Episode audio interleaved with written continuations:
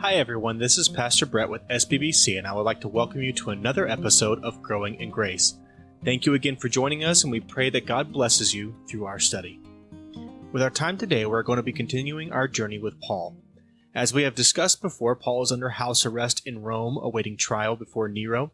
While under a watchful eye of his own personal guard, he commits his time to preaching and writing letters that we call epistles. Now, the first two of these epistles that we looked at were that of Ephesians and Colossians. We saw that the church at Ephesus was a large one in a booming city, contrasted by the one in Colossae, which was a tiny little church in a tiny dying city. We are going to follow this trend and go from a letter written to a large church to a letter written to a small church, and now today we're going to be looking at a letter that was written to a single person, a man by the name of Philemon. If you have been reading along with us, then you may have noticed that a common theme through these books is that of grace and forgiveness in Christ. These were and have always been foundational in our faith, going back to the very author of our faith, Christ himself. Paul saw the importance of these and therefore intertwines them into all of his letters. In Ephesians chapter 4 verses 32, Paul writes, be kind to one another, tender hearted, forgiving one another, as God in Christ forgave you. Again, he goes on in Colossians chapter 3 verse 13 where he tells us, we are to be bearing with one another and forgiving each other, whoever has a complaint against anyone, just as the Lord forgave you, so you should forgive one another. These two letters are connected to Philemon by more than just theme. Philemon was likely converted by Paul himself in Ephesus, and according to the opening verses of Philemon, he was a leader in the Colossian church which met in part in his own home. As I mentioned before, this is a small letter compared especially to most of the other New Testament books. However, don't let its size trick you. This book holds an amazing amount of weight that has become timeless and invaluable to the church and every believer since it was written. The letter to Philemon, although written personally to Philemon himself, was intended to be read aloud to the entire Colossian church, and as was common in that day, was also meant to be circulated to the surrounding churches. Paul has a very clear lesson that he is teaching here, and it is meant to be applied and passed on. The book revolves around the relationship of two men, that of Philemon and his runaway slave named Onesimus. According to Paul's letter, evidently Onesimus had stolen from his master Philemon and ran away from home, hoping to find sanctuary and a new life, maybe even a new identity, in the city of Rome. In a wonderful example of God's humor and sovereignty, Onesimus runs into none other than Paul himself. Undoubtedly, Onesimus was attempting to disappear and start a new life, but God had bigger plans, and when he met Paul, he came face to face with the transforming power of the gospel.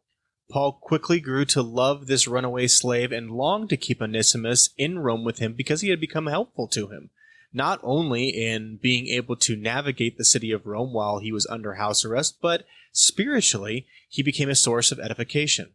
This love and support became invaluable to Paul during his imprisonment.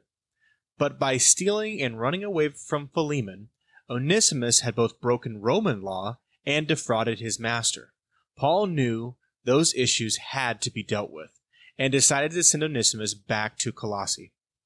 It was too hazardous for him to make the trip alone because of the danger of slave catchers in that day, so Paul sent him back with a man named Tychicus, who was returning to Colossae himself to deliver the letter of Colossians.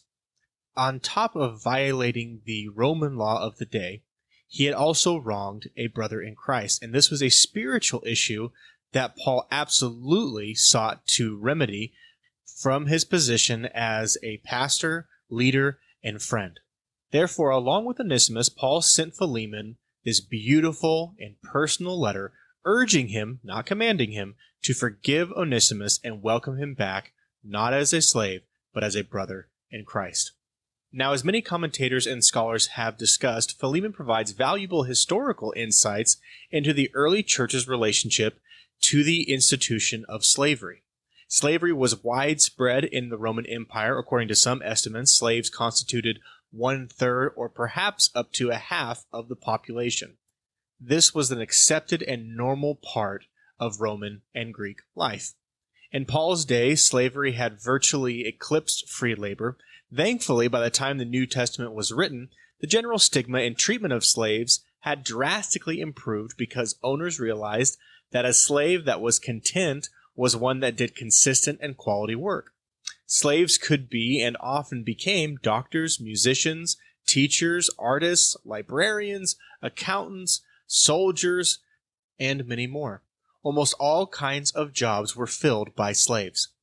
Despite this improvement, however, from the biblical point of view, slavery has been and always will be a fundamentally evil and condemned practice. The Bible is clear that there is no difference in worth from one human life to the next, and all are equal, and no person has the right to own another. We were all paid for with the blood of Christ.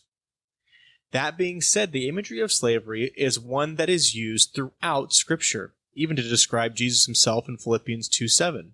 This is designed to describe the relationship between us and God and the price that was paid for us to rescue us from the slavery of sin. So, how do you approach and change an institution that is so widespread, so steeped in politics, and so overwhelming? Well, for Paul, the answer was simple you allow the transforming power of the gospel and the Holy Spirit to change the hearts of those who practice it. In doing this, the New Testament church, with the gospel in hand, showed masters that these slaves were worth just as much to Christ as they were, and that they should be adopted and grafted into their families as the Father in heaven adopted and grafted all of us into his family through Christ. This impacted the Roman world heavily over the centuries, and the Holy Spirit, through Paul, used the relationship of these two men as a living example of the power of forgiveness and the gospel. Now that we have a handle on the context surrounding this book, it's easy to see that at its core, it's about what it truly looks like to be a disciple and make disciples for Christ.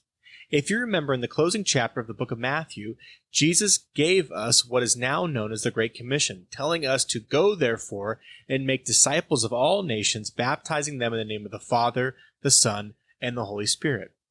He also expands on a practical level how we as believers should operate in a fallen world. As we mentioned before, the reality of Paul's day was that slavery was a fundamental part of the economy and culture. Thankfully, here in the United States and in the 21st century, we move farther and farther away from the practice of slavery. We fought to abolish it here in our own country, and by the grace of God, we succeeded. Interestingly, Paul calls our attention away from the temporary and helps us to focus on something that is timeless the sin of betrayal and the destructive nature of an unforgiving heart. I want you to think of the last person who really wronged you maybe a family member or a friend who deliberately took advantage of your trust and love. And when you think of them, what do you feel? What emotions come to mind? Anger, sadness, hatred, betrayal? These emotional scars and the pain that causes them continue to complicate and destroy relationships time and again we have seen it in our own personal lives. We have seen it in the church. We have seen it in our families. We have seen it time and again. And this is something that unfortunately the world has no remedy for. Thankfully, Paul, through the guidance of the Holy Spirit, delicately and lovingly navigates this messy situation. Onesimus had clearly wronged Philemon, ran off, tried to disappear, and by divine appointment ran into Paul. This was not chance or coincidence, and this left Paul with a wonderful opportunity to show what real Christian brotherhood looks like. So, given the situation, what should Paul do? Does Paul give him asylum and wait for all of this to blow over? No. Does he command Philemon as an apostle of Jesus Christ to take him back or else? No, he doesn't do that either. Does he wash his hands of this whole situation? Not even close. Paul welcomes Onesimus, gives him the gospel which converts him, then sends him back home with a handwritten letter lovingly asking Philemon to welcome him not as a slave, but as a brother. For Christians, no matter the composition of the relationship, we are meant to be Christ like. But what does that look like? Well, Scripture is clear that you cannot be Christ like without forgiveness. In fact, we are never more like God than when we forgive. Jesus spends an immense amount of time talking about this very issue. In Luke chapter 6, verses 35 through 36, he says, But love your enemies, do good to them, and lend to them without expecting to get anything back. Then your reward will be great, and you will be children of the Most High God because he is kind to the ungrateful and wicked. Be merciful, just as your Father is merciful. Again in Matthew chapter 18, starting in verse 21, it says that Peter came to Jesus and asked, Lord, how many times shall I forgive my brother who sins against me? Up to seven times? Jesus answered, I tell you, not seven times, but seventy times seven. Furthermore, many of Jesus' parables were over this fundamental issue, probably the most notable of which is that of the prodigal son. He spends so much time on this point because Jesus' whole person is caught up in this defining characteristic. So, in the process of forgiving our enemies, does that mean that we should allow ourselves to be walked all over and continually wronged? Absolutely not. But we can still forgive those who have sinned against us while praying and waiting for God to bring them to repentance and restore the relationship we once had with them. Paul writes this wonderful letter about the power and necessity of forgiveness without ever even mentioning the word forgiveness or mentioning the death and resurrection of Jesus. Instead, he allows the love of God to say it through his action and his example.